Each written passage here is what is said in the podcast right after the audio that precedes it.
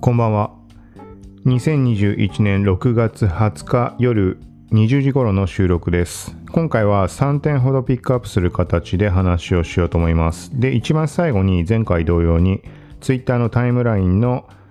拾い読み回収みたいな感じで、ここはちょっとめちゃくちゃ雑談感覚というか、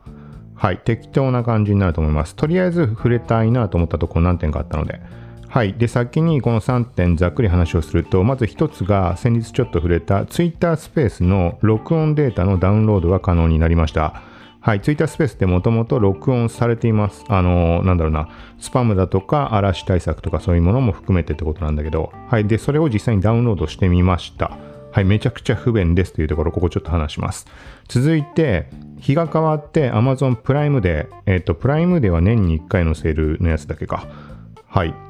まあそれが開催されるにあたって、個人的には何も買うつもりはないんだけど、一応目通してみたら、一昔前と比べると圧倒的に楽天とかヤフーに近づく感じで、結構キャンペーンいっぱいあったりするので、あんま把握してないんだけど、その自分でも確認も含めてざっとそのプライムデーのページで特集されているもの、話をしようと思います。で、人によっては気にすると思うんだけど、Apple Watch と AirPods とかも割引対象0時からかな。ちょっと後でちゃんと見ながら話をします。で、もう一点が IGTV のホームがなんかこれ大丈夫なのかみたいな、不具合なのかバグなのか、仕様ってことはないと思うんだけど、なんかね、ざっくり言うと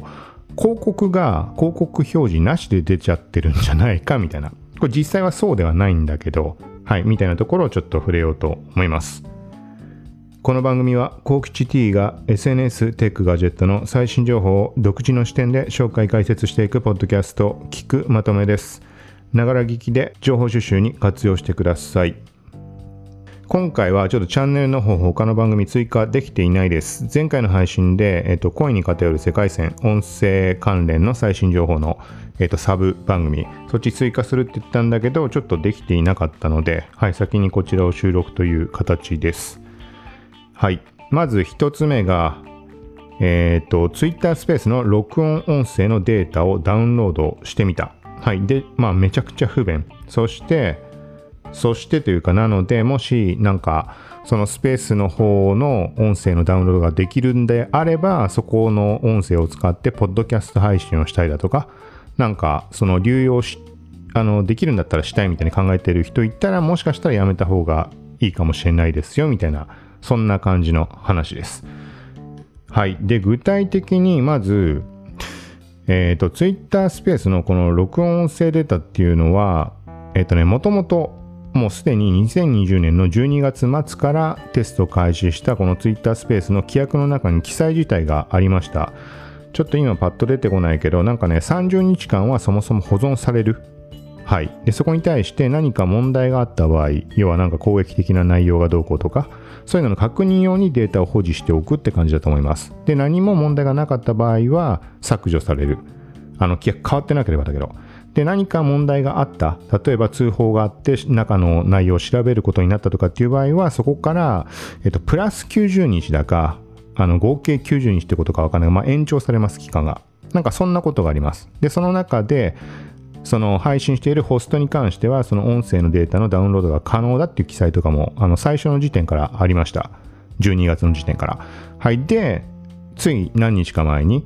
この、まあ、音声データのダウンロードが可能になりましたっていう形で公式がツイッター上でアナウンスをしました。はい。だからそれまではできなかったっていうことだったのかね、それだと規約に書いてあることと違うじゃんって話にもなってしまうんだけど、まあ、とりあえずできるようになったって話で試しました。はい。で、これ、ちょっとね、そもそも厄介なのが、音声データだけダウンロードするってことができないです。で、何をするかっていうと、この前も触れたんだけど、インスタにもあるし、ツイッターにもあるんだけど、アカウントの自体のデータ、全データ、まあ、バックアップ取るとき用に使ったりする、まあ、ツイッターのデータのアーカイブ、これをダウンロードするっていう形式になります。はい。で、これはインスタグラムもかなり時間かかった記憶はあるけど、ツイッターのもめちゃくちゃ時間かかります。書いてある内容からしても 最長で24時間かかるっていう記載があります。はい。で、前に何回か試したことあるときもめちゃくちゃ時間かかって、で、今回試したとき、結果的に12時間かかりました。はい。で、その結果、メールでデータのダウンロードができましたよって通知が来るわけだけど、そもそもね、そのデータがあまりに重すぎて、自分のこのアカウントで言うと6ギガ分あって、そう結構なサイズじゃん。そうなので最初 iPhone でやろうとしたんだけど、ちょっとなんかまあパソコンの方がいいかなと思って、結局日が変わってとかダラダラして、今日結局まあ試しました。ダウンロードして、でさらに解凍とかもある程度時間がかかるし、そう圧縮されているファイルなので、で開いてみると、これ試したことない人用に一応言うと HTML 形式でなんかホームページを見るような感じの見た目になっています。なんていうのかな、ファイルだけ詰め込まれてるとさ、なんかそういう知識ない人って全く何か分かんないじゃん、ずらっとファイル並んでても。そういうことではなく、一応普通にホームページとかを見る感じで見られます。なんかツイートって押すと、ツイートそのまあバックアップ、ネット上じゃないもの、オフライン上にあるデータとしてツイートが一覧で見られたり、ブックマークしたものが見られたり、あと DM の送信履歴もやっぱあるっぽいかな、ちょっと見てみたら。とか、あとはブロックしたユーザーの履歴が確認取れたりとか、いろんなものそこにもう全部ファイルとして残ってる感じになります。だからあれだよね、投稿した画像とかも入ってるんだと思います。細かくちょっと見てないけど、まあそういう状態で、その中にそうスペースの音声データがあるって感じになります。はい。で、今のところまで聞いてもらっただけでも全然気軽じゃないじゃん。これこの前も触れたかもしれないけど。はい。だから、まあ今回は12時間で届いたけど、そこプラス、なんかさ、そのパソコンでやった方がいいとかそういうのも含めると、ね、普段スマホメインで使ってる人とかだと、その時点でもう厄介だし、iPhone でも一応、回答はできるんだけど、なんかそう、いつだか調べた時に知ったんだけど、別件で試した時。そうできるけどやっぱパソコンの方がいいだろうし、まあいろんなところ絡んでまあ手軽じゃないなと。で先に言ってしまうと、その点だけ考えると、つい何日か前に公開された Spotify のクラブハウス機能みたいな、クラブハウスアプリ、グリーンルームって呼ばれるもの、それがめちゃくちゃいいです。だからといってそれを使うっていうところには多分いかないと思うんだけど、Twitter スペースで配信をしたいっていう人は別のアプリ使うわけにはまあいかないじゃん。そうなんだけど、一応メリットとしてはグリーンルームだと配信の開始する時の設定で録音データを E メールで受け取るっていうのをオンにしておくと、話してる最中録音中みたいなマークが出ます。だから聞いてる人とかスピーカーで参加いきなりする人とかっていう場合も、なんかいちいち説明しなくても、まあ録音中だなって分かるような目印にはなってます。まあそういうところもメリットだし、で配信終了した時点で15分ぐらいの配信をこの前試してみたら、終わって数分のうちにはもうメール来ました。でそれでもファイルにアクセスして、すぐ MP3 をダウンロードしてポッドキャスト配信ができる。これは実際にポッドキャスト配信も試しました。587回で配信しているので、はい、よかったらそっちも聞いてみてください。はい、みたいな感じです。なので、まあ、そこだけはグリーンルームあった時にメリット。でもそのためにさ、ツイッターのフォロワーたちにさ、グリーンルームにじゃあ集まってくださいみたいな話にはならないじゃん。当たり前だけど。そうだから言ってもしょうがないんだけど、ただツイッタースペースはだからもう全然向かないですよって感じです。そのポッドキャスト用に音源使うとかさ、だからそれはもう完全に別撮りをする必要がある。それなら解決だと思います。はい。で実際のそのデータ、さっきの話に戻るけど、ホームページみたいな表示でこの過去のデータを全部確認ができる。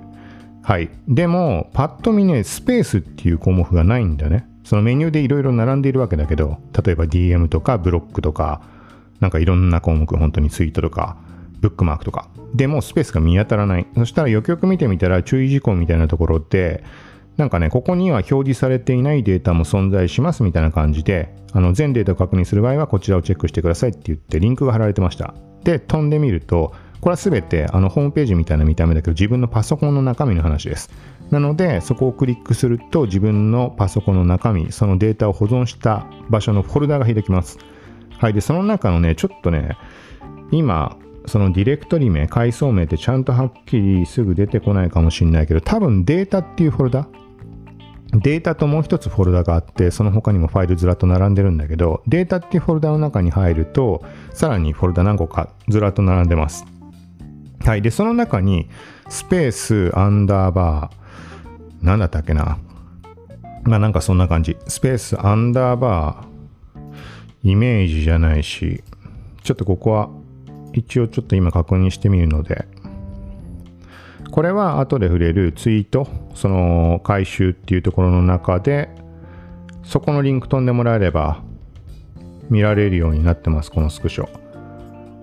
はい。スペーシーズアンダーバーメディアっていうフォルダがあります。そう、この中に入ると多分音声データが入ってます。はい、これ多分って言ってるのは、確率だとは思うんだけど、その過去30日以内に配信した音声データしか残っていないっていう話なんだよね、そもそもが。で、過去30日ってほぼ触ってなかったので、スペース。なんかいろんな新機能が追加されたタイミングで無言でちょっとだけ開いてすぐ閉じるみたいなことは繰り返してたんだけど、そうだからなんかね、ファイルはずらっとあるんだけど、何個か開いてみるとすぐなんか20秒ぐらいで終わっちゃって無言のやつしかない。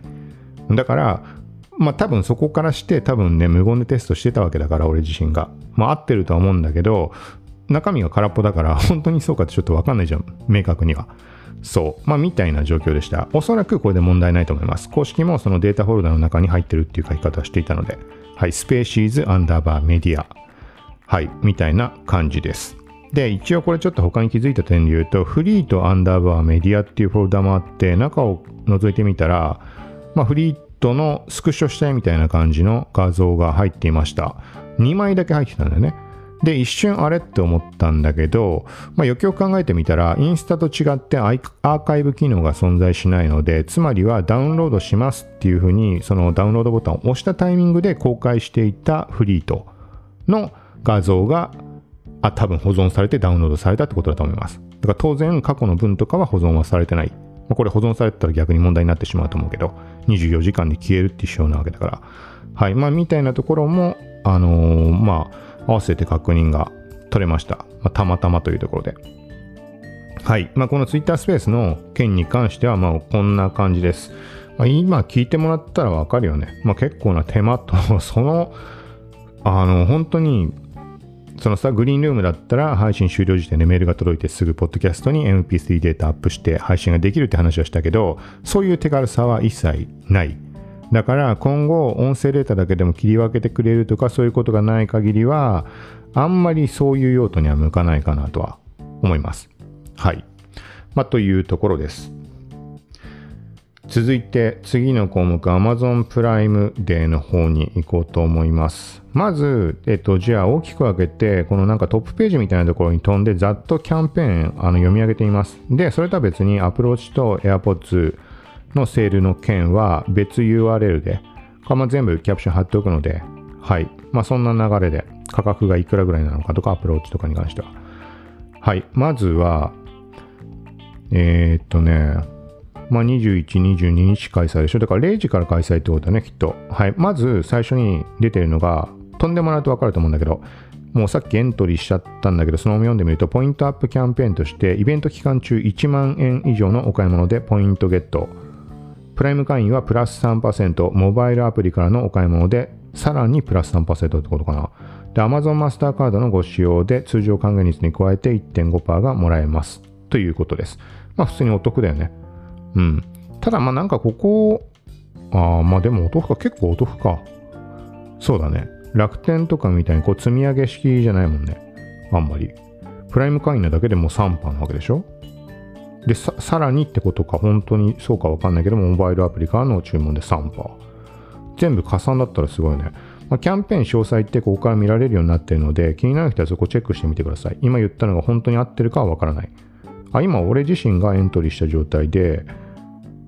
今 6% ってなってんね。Amazon そんな最近使ってないけど、プライム会員ということと Amazon ショッピングアプリを利用しているって、その2点で 6% で現時点出てます。はい。なので、あとはAmazon のカードは持ってないから、関係ないけど、じゃああれだね、割とお得かもね。楽天みたいにさらにすごいことにはならなそうだけど、同じ月内に他のキャンペーン、他のタイミングでの買い物と合わせてみたいなのはないのかもしれないけど、はい。ここはあんま深く話してもあれだよね。項目いっぱいあるからな。はい。で、ここからもうちょっと細かい解説は抜きとして、もう読んできます。気になるものあれば、そのバナーを全部タップしてってもらえれば、詳細わかると思うので、まず、日本の中小企業を応援。今日1000円買うとプライムデーで1000円オフ。これは事前のやつだ。そうだ、ちょっと、ポッドキャストちょっとこれ急いで終わらせた方がいいね。耳にした時にはもう日が変わったってなるともうちょっとアウトだと思うので、そう、事前にやらなきゃいけないことってのも多分あると思うので、はい、気になった人は早めに、実際飛んでもらった方がいいと思います。で、続いてちょっと見せます。プライムでタイムセール商品というのが出てます。その他、スタンプラリー10人に1人が当たる最大5万ポイント。なんだろうな。これも事前のやつだと俺今やった方がいいじゃんね。参加するみたいなボタンがあるのでちょっと押しとこう。よくわかんないけどそうだ、買うつもりないっつったのにこうやって見始めるとやっぱ気になってくるかな。はい。で、あとはプライムでしょうみたいな感じで、ビリー・アイリッシュとなんか誰々みたいな感じで、なんか前にバナー見たな、これ。プライムビデオで見られるやつなのかね。6月17日から配信開始みたいな感じで、Presented by Amazon Music みたいになんかなってます。はい。続いて、プライムデーガイドとして、これも何個か並んでます。Amazon プライムにまず登録。これがまあお得になる条件の一つってところでね。さっきの 3% 加算っていうそういう意味合いかな。で、Amazon ショッピングアプリをダウンロードしよう。これもさっき言った 3% 加算のやつです。で、その他は、まあ、これは見逃さないようにって意味だと思うけど、通知を受け取ろうとか、セールの種類を知ろう、アレクサに聞いてみようみたいな、なんかそんなのが並んでます。はい。まあ、ここの今、俺自身が話しているところである程度、解説とまでは言わないけど、うん、セールの種類を知ろうとかはいちいち見なくても、まあ、飛んで見てみりゃいい話か。はい。で、これ関係ないやつかな。ちょっとわかんない。もう全部読んできます。現在開催中のキャンペーンとして、Amazon ブランド限定ブランドがお買い得、家電、日用品ほかクーポンで 20% オフみたいなのも載ってます。はい。で、その他の開催中のキャンペーン。これプライムで関係ないのかな？まあいいか。ちょっと読んできます。初回限定2000円オフとして、プライムワードローブ、服を借りる、試着するやつだったっけか。そう。みたいなやつが2000円オフってなってます。で、最大 3% ポイント。ギフト券のチャージで最大 3% ポイント、プライム会員限定。はい。で、500円クーポンっていうのがあって、これは対象ギフト購入で500円分もらえるってことかな。その他、食品、日用品 30% オフ、そして分割払いご利用でポイント付与。聞く、読書、オーディブルの話かね。3ヶ月無料。これはまあ前からそうかもしれないけど。はい。で、最大 5% 還元、後払い、ペイディ。はい。期間限定オファー。これもずっとあるやつだとは思うけどな。タイミングによってパーセンテージが違ったりするのかな？わかんないけど。はい。続いて、ドリカム3曲スペシャル先行配信。6月18日からプライムビデオで、なんかそんなのがあるみたいです。そうだね。じゃあ、プライムではあんま関係ないね、ここら辺。まあ、一応読みます。ざっくり。Kindle 本最大 70%。そして3ヶ月99円で読み放題。これは Kindle Unlimited っていう、まあ、本を読むサービス。月額制でいろいろ読めるので、これは悪くないかな。前に加入してました。ただ、やっぱある程度本が限定されてしまうので、中身、こういうキャンペーンの時に加入して、どんなものがあるかいろいろ見ると把握しやすいと思います。3ヶ月99円ならね、全然いいと思うから。はい。で、次に名作映画レンタル100円。そして対象チャンネルの月額がお得にみたいな感じです。まあ多分プライムで関係ないやつ多いと思うけど、ただ Amazon を把握するっていうところでは普段もしあんま使わない人だったらちょっとなんかお得感は伝わるかもしれないです。はい。で、じゃあもう次の項目に行って、プライムデーに Apple Watch と AirPods Pro が登場ということです。まあこれは個人的には Apple Watch はもう前回とかも触れたみたいにもう全然おすすめしないので、ただ仕事、バリバリ仕事してなんか一瞬の時間も無駄にしたくないみたいなことだったら、そういう人だったら Apple Watch をね、より効率化するためにいろいろ自ら活用しようと思えばできることはたくさんあるし便利だとは思います。はい。まあ、そうじゃなくて、なんとなく欲しいなとか、まあ、スマホあれば用は足りてるから、果たして使うかな、でも欲しいな、みたいな人はやめた方がいいです。ちょっとね、過去の配信第何回に話したとかってのちょっとピックアップできないけど、まさしくそういう感じ。もう全然ね、俺絶対使わないって分かってるけど、でも欲しいなって、すごい欲しいなって惹かれて。で、買って、もう全然、いらないことはないんだよね。もう前回言ったのは、まあ、バッテリーが切れるのが早すぎる。そうじゃなきゃ全然満足なんだけど、はい、みたいなところは、あります。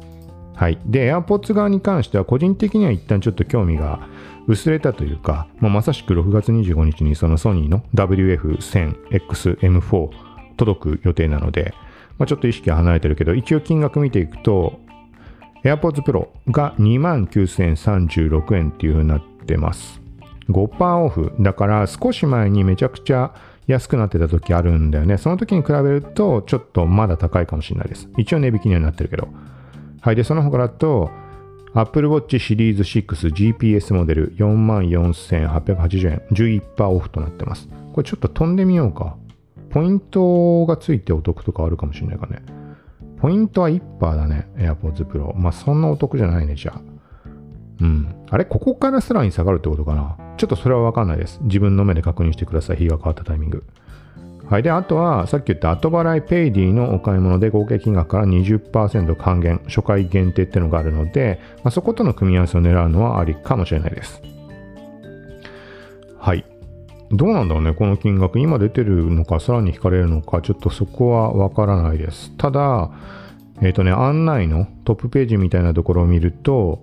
割引は6月21日0時開始でなくなり次第終了となってます。うん、ちょっとわかんないな。この金額のままだったらそのなくなり次第って言われるほどお得感は感じないけどね。 AirPods に関してはずっと金額を観察してたので、 Apple Watch とかに関してこれがお得かどうかちょっとあんま把握できないけど、ごめんなさい、ちょっとめちゃくちゃごめんなさいだ。まだ見えてないんだこれ。限定セールってところにもっと見るっていうのがあって、そのボタンを押すと表示されるようになったっぽいんだけど、今押してみたら申し訳ありませんが現在開催中のセールはありませんってなってます。ださっきまで読んでたのはこれおすすめ商品って枠っぽいです。だから通常今現在売ってる価格ってことかもね。はい。ちょっとじゃあ多分ここに表示されるってことだと思うので、まあ、ここはさっきのこの Apple Watch と AirPods のところのリンク貼ってあるので、そのトップページから一応順番に移動して見てみてください。おすすめ商品って枠にだからちょっと注意かなって、日が変わる前に見る人は一応0時からってなってたので、はい。まあ、気になる人は早めに事前にページの構成とか見とく方がいいのかも。めちゃくちゃ安くなったりするのかもしれないしね、わかんないけど。はい。ということで、まあ、Amazon プライムデーに関してはまあこんな感じかな。なんだっけな、プライムデーには関係ないけど日付的に言うと6月28日に多分日が予定が変わってなければ、先月に購入したなんかキューブ状の水に溶かして飲む麦茶とか緑茶、ワンツーキューブっていうコカ・コーラ社が出したやつ、それのコーヒーだけ発売日が翌月になってて、確か6月28日だったような気がするんだよな。もうセール関係ないけど。とあとは一応個人的に把握しているところで言うと、この前も触れたけど6月22日が Amazon Music Unlimited の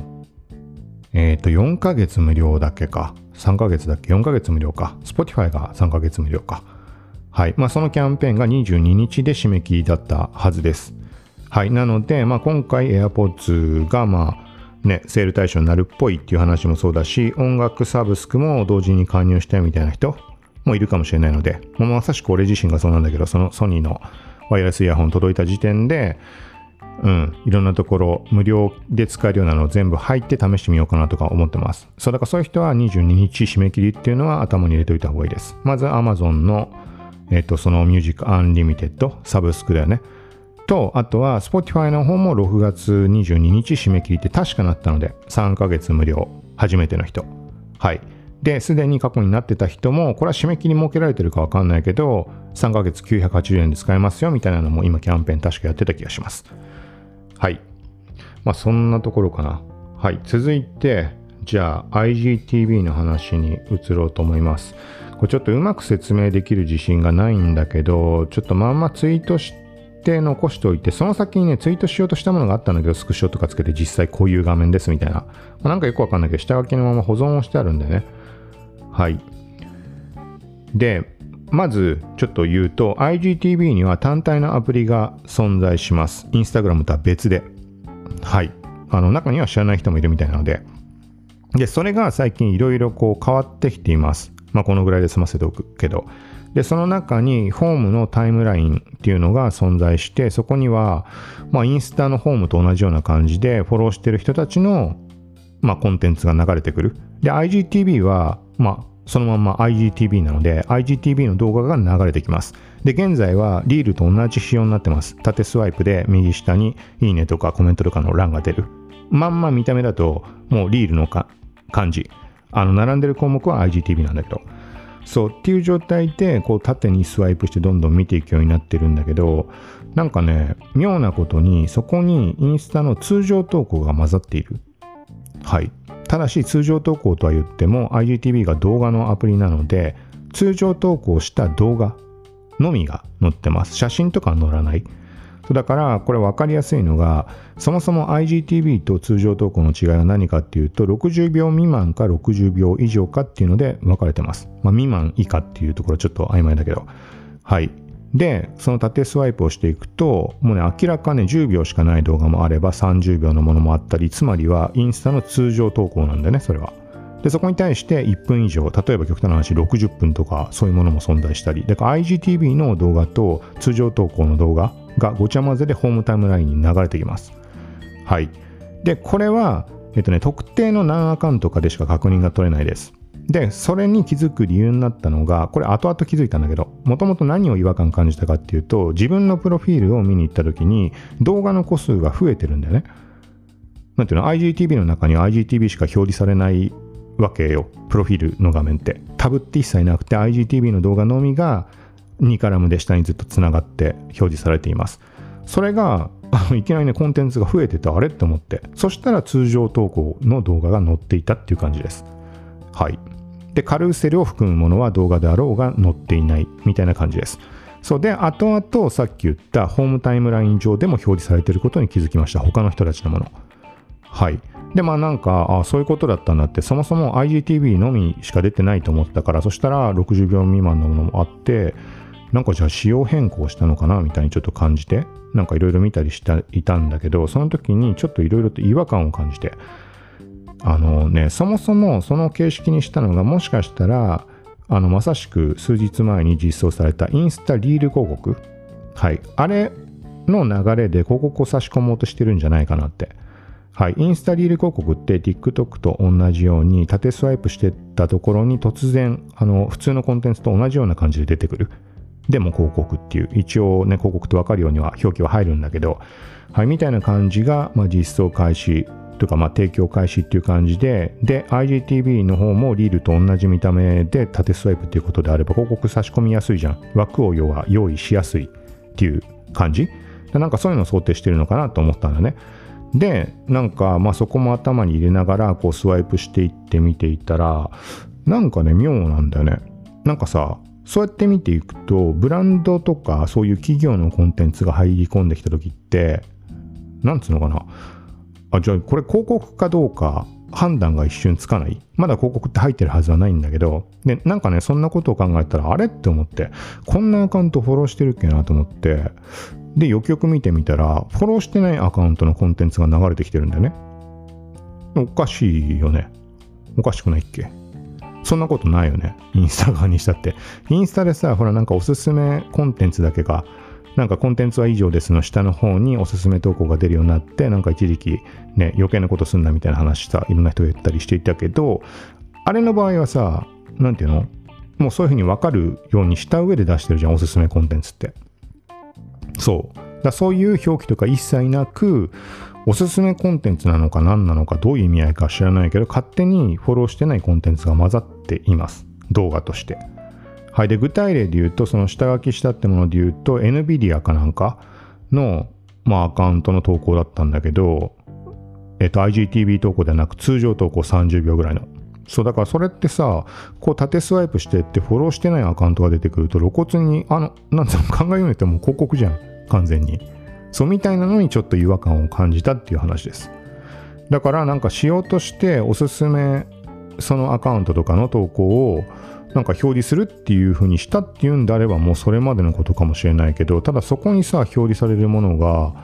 企業のものだった時とかってどういう扱いになるのかなみたいな。なんかそういうところ別に何の知識もないか分かんないんだけど、やっちゃいけないことなのかどうなのかとかも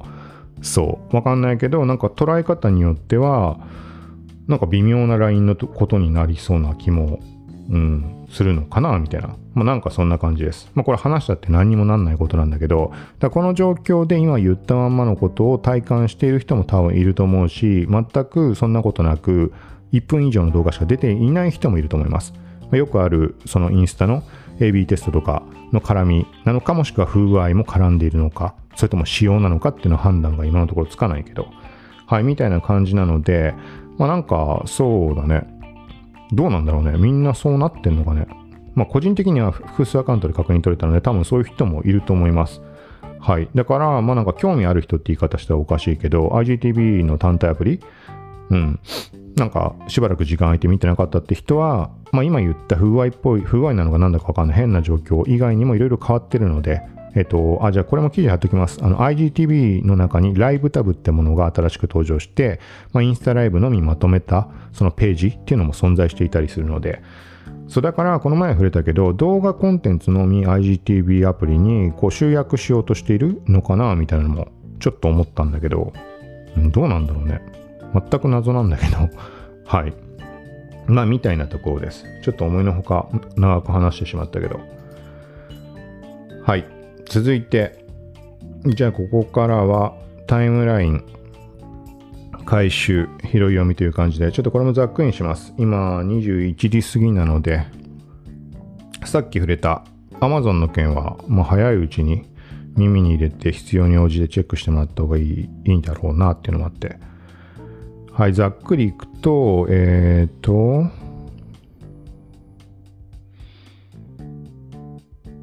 なんかあんま話すのないかな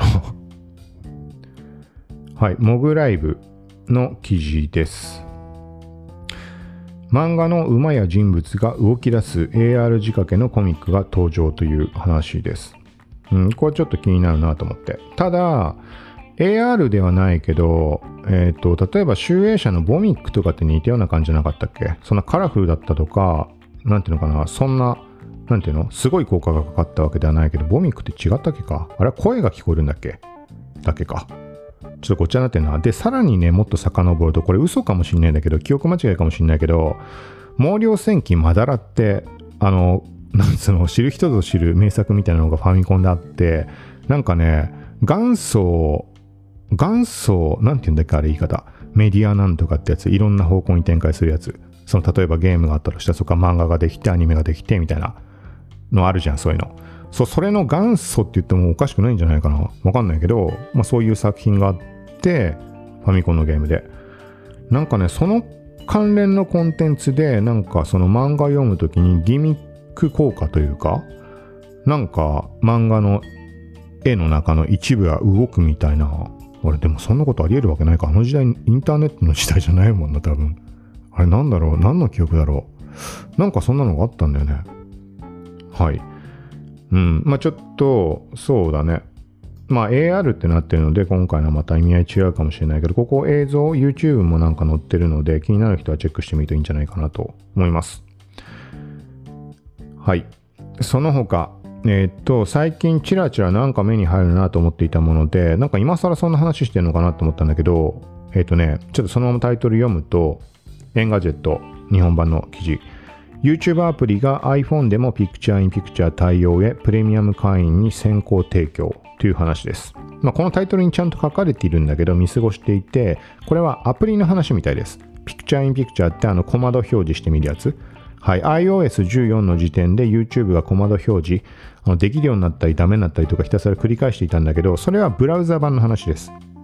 できるようになったりできなくなったりいろいろだけど、で対してその時っていうのは、まあ、YouTube のアプリ自体は対応してませんでした。はい、けどこれがアプリも対応していくっていう形の話で上がっています。はい、でこれツイートしたところでは触れなかったとか気づいてなかったんだけど、よくよく見たらアメリカのユーザーを対象ってなってるみたいです。そう。なんかこれはメディアによって書き方違ったというか微妙にニュアンス違った気するけど。アメリカの全ユーザー対象って書いてあったり、なんか、まずはちょっと小規模からスタートみたいにも取れるような書き方もあったような、まあなんかそんな感じです。だから日本でどうこうっていうことはすぐ起きないんじゃないかなと思います。はい、続いて VR 設備なんていうんだこれ、ARPARA ARPARA が超小型ヘッドセットを発表。こうなんとか大容量コンテンツに対応。36KR ジャパンの記事です。はい。まあ、オキュラス以外の VR ヘッドセットでとこの知識って俺全くないので、あれなんだけど、なんかね、パッと見たら価格が安くって結構すごそうなのかな、みたいな。ちょっと部分的に拾って読んでみると、例えば、まあこれオールインワンヘッドセットなんだよね。オキュラスと同じように。で、解像度が 2560×2560。で、両目では 5K×2.5K の、まあ、解像度っていう話です。オキュラスがどんくらいだっけ、ちょっとそこ覚えてないから言ったってあれなんだけど、分かってる人にはまあ比較なるかなっていうところで。はい。で、その他、LCD かっこ液晶ディスプレイだとか、アクティブマトリックス式有機 EL とは異なりマイクロ OLED は 3514ppi にもなるため、なんかあんま荒くは見えないってことなのかね。画像がきめ細かいみたいな感じのことが書かれています。はい。で、価格がね、ちょっと待って、そもそも重さが 200g だって。本体自体かな、どういうことかな。で、オールインワンが 380g だみたいな書き方をしています。なんか結構ごちゃごちゃ書かれてるから細かいところは自分の目で確認をしてほしいんだけど、4600mAh、読み方合ってるかな、の大容量で持続時間が長いバッテリー、視野角95度の自然な視野でリフレッシュレートは 90Hz。 これ 90Hz ってこの前対応したばっかじゃなかったっけ、オキュラス。違ったっけ、90じゃないっけ。今なんか240がどうこうって話もあるから、ちょっと俺には把握よくわかんないけど、120、100、240とかなんかなかったっけ。まあいいか。で、バイノーラルのデジタルスピーカーってなってんね。さらに 3.5mm のイヤホン接続が可能で、映像と音が融合した最高の没入体験ができる。カメラは4つありみたいな、なんかそんな感じのこといろいろ書かれてます。はい。で、なんか、間もなく発売予定で、約68000円っていう話です。うん。で、オキュラスに関してもここで触れられています。オキュラスだと金額が、64ギガのモデルで33,000円税込みで。かな。まあ、これはもう圧倒的に安いけどね。だって、あれだよね。ソニーのさ、そのワイヤレスイヤホンが、その値段でしょ。33,000円じゃなかったわけか。それ考えると、オキュラスってめちゃくちゃ安いよね。できることの幅広すぎるじゃん。ワイヤレスイヤホンって、音しか聞けないのに。そう。まあ、それ考えると、まあ、68,000円で安いとは言っても、まあ、オキュラスの方が圧倒的に有利なのと、あとは、これをね、仮に買ったところでさ、なんかアプリとかゲームってどうやってやるのかなみたいな。なんかそれ用のそこが用意してるストアから使うとかってことなのか、それか PCVR 的なそういう方面の話、そっちのゲームもできるってことなのか。まあ、あんま細かいとこ、そもそも VR ヘッドセットについて知らないから、オキュラス以外わかんないからあれなんだけど、はい。まあ、みたいな、なんか、そんな感じっぽいです、この製品。はい。これはまあね、こういうの興味ある人は見てもらったらいろいろ把握できると思うので。はい。続いて、Twitter とか Instagram のテスト中の機能とか、いち早く情報をシェアしているジェーンさんのツイートを見たところ、なんかね、ツイートの画像6枚、現状って4枚までじゃん、上限。これが6枚みたいなのが確認取れたみたいな話です。はい。まあ、これはもちろん正式実装されるかどうかとかはまあ全然わからないものです。はい。続いてちょっと気になったもの。バズフィードの記事で、なんかバズフィードってクイズあるじゃん。何択かから選んでやって最後ツイートできるみたいなやつ。そういう感じの食べ物の話がありました。なんか世界の食べ物いくつわかるみたいな感じの。はい。で、一応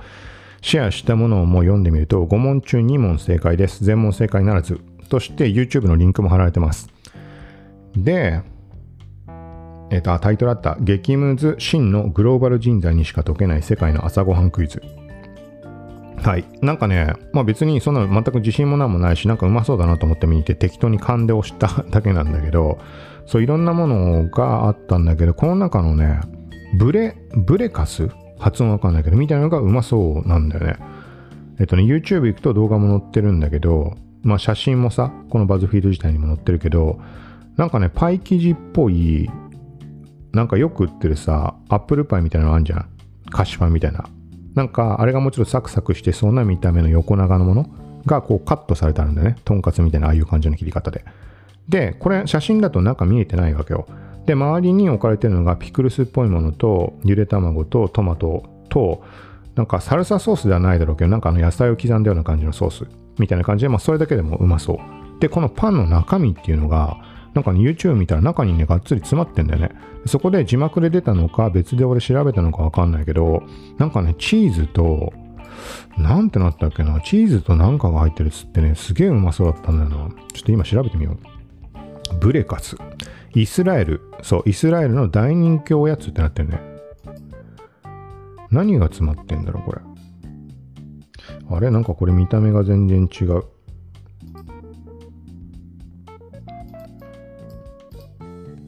なんかすぐ出てこないな。見た目が違う感じのが多いな。なんかね、まあ、パイ生地なのかね。ちょっとわかんないな。チーズとなんか、俺が見たときは緑色のね、野菜っぽいのが入ってました。そう、これめちゃくちゃうまそうだなと思って。って言ったって食える機会があるのか。なんか、これ見て思い出したんだけど、昔ね、本を買ったことがあって、紙のものってほぼ買わないんだけど、世界の朝ごはんみたいな感じの本を買って、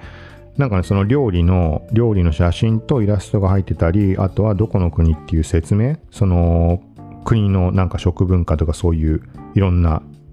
文化的な事情とかっていうのが載ってたりとかするような本で、これがね、都内のどこだっけな、どっかに実際にあるお店で朝ごはん、世界の朝食のみを出すお店っていうのがあるらしくて、カフェなのかレストランなのか分かんないけど、そう結局そこ気になったのは、まあ行ったこともない、未だにある店なのかもわかんないけど、そうなんかね、その記憶があるんだよね。なんかそことちょっとリンクした感じで、そうまあ何個か載ってたけど、まあこのブレカスってのがうまそうだったかなっていうだけの話です。イスラエル料理ってなるとね、なかなかなんか食う機会なさそうな気もするし、あとあれだ、気になったのだと、前に気になってて未だに食ってないけど、ギリシャ料理って結構うまそうなの多いよね、確か。何があったとかって覚えてないけど、そのうち食いたいなと思って未だに食ってないので、まあ、タイミングがあれば、まあ、どっか、うん、まあ、一回食ってみたいなみたいな感じです。続いて、一応ここ写真載せてあるもので、昨日触れた、ソイジャーキー、大豆のビーフジャーキーみたいな、ビーフじゃないけど、はい、それの写真載せてあります。これはまあ余談が過ぎるっていうサブ番組の方で感想を話したり、ノートにも載せてあります。はい、あとはこの後からはさっき話した IGTV の感じのところをごちゃごちゃ話してるかな。あとはあれだ、もう完全な雑談というか余談だけど、電子ブックサイトの乗り換えサービスが欲しいなって昔から思っていて、まあ、未だにないんだろうね。要はスマホとかの MNP みたいな感じで一箇所にまとめたい、料金がかかってもいいから。めちゃくちゃ大変だもん、探すとき。どこにあったっけなっつって。そうで、そんな中ふと思ったんだけど、銀行とかさ、お金とか管理するのにアグリゲーターだっけ、あるじゃん。そう、感じで電子ブック管理できたらいいんじゃないかなと思って。なんかそのぐらいならね、どっかやりそうなもんだけど、ざっと調べた限りないのかなみたいな。ダウンロードした本を一括で管理するとかそういうのがあったり、あとは考えようによってはあれだよね、例えば単純にさ、本のリストとかを手打ちをしていって、例えば ebookjapan にこの本があるとか、コボにこれがあるとか、 Kindle に何があるとか、そんなこともやろうと思えばできるし、そういうサービスはもしかしたらあるかもしれないけど、例えばほら、物を管理するアプリとかってのもあったりするじゃん。部屋の中のなんだろうね、マップというか、どういうあれだったかわかんないけど、このものはここにしまったみたいなのをアプリ上で管理していくみたいな。そう、その感覚でやれば、まあ電子ブックの管理はできるけど、そうじゃなく、もう銀行のやつと同じでさ、各電子ブックサイトと連携をして定期的に、1週間に1回ぐらいずつでもデータ取りに行って、自動で同期してくれる、何の漫画がどこのサービス上、プラットフォーム上にあるか。それあったらね、まあ、別に乗り換えしなくたっていいかなと思うんだけど。で、開発側からしてもさ、まあアフィリっていう話、そんな話したってあれかもしれないけど、なんか各プラットフォーム上でのキャンペーンなんていっぱいあるわけだし、そこからアフィリでね、収益上げるってことも可能だろうし、なんか悪くない気がするんだけどね。はい。という感じで、このぐらいかな。まだなんかいっぱいあるけど、なんか EV のプラモが発売とかかね。ちょっとプラモは多分めんどくさくてもう俺には無理だろうからな、きっと気になっても。はい。ということで、一応これで、タイムラインの方もそんないっぱいつぶやいてないので、今回触れなかったものもあるので、まあリンク飛んでもらうと気になったニュースとかに関してはちょっと貼ってあったりします。はい。ということで、今回は以上です。一応まあ、あれかな。早い段階でこの配信聞けた人は、まあ、Amazon プライムデーを気にする人はまあたくさんいるとは思うけど、中にはね、そうだね、Amazon のアカウントすら持ってない人だっているわけだからね。うん。まあ、かなり限られてはいるかもしれないけど、はい。まあ、というところで、こんな感じの内容も時々触れたりしていってるので、はい。今まさしくそのチャンネルっていう機能で、後々見てみたら再生回数もやっぱり跳ね上がってました。そうだから多くの人に聞いてもらえるタイミングでもあるので、なんだろうな。まあ、前回もそうだし、その1個前ってなると結構話してる感じって違うと思うので、各回。そうだからまあこんな感じで、その日その日でいろんなパターンで話はしたりしています。はい。なので、まあ気になったら今のうちに、フォローしておいてもらうと、はい。ほぼ毎日配信をしているので、もう本当にあれだよね。ながら聞き、何かを学ぼうとかそういう感じの番組ではない。学べるものもあるとは思うんだけど、そう、ながら聞きしておいてもらえて、例えば自分が興味ないものの話こそ聞いてほしいかなっていう感じ。ながら聞きじゃなきゃさ、それって得られない知識じゃん。そうそうそう。まあ、なんかそんな感じなので、よかったら、まあ、フォロー、購読。そしてチャンネル、Apple に関してはチャンネル機能が備わって4番組セットにしてあるので、はい、いずれも、この番組もそのチャンネルに関しても聞くまとめで Apple Podcast の中で調べてもらうと出てくるのですぐわかると思います。はい、ということで今回は以上です。また近いうち配信するので聞いてください。さようなら。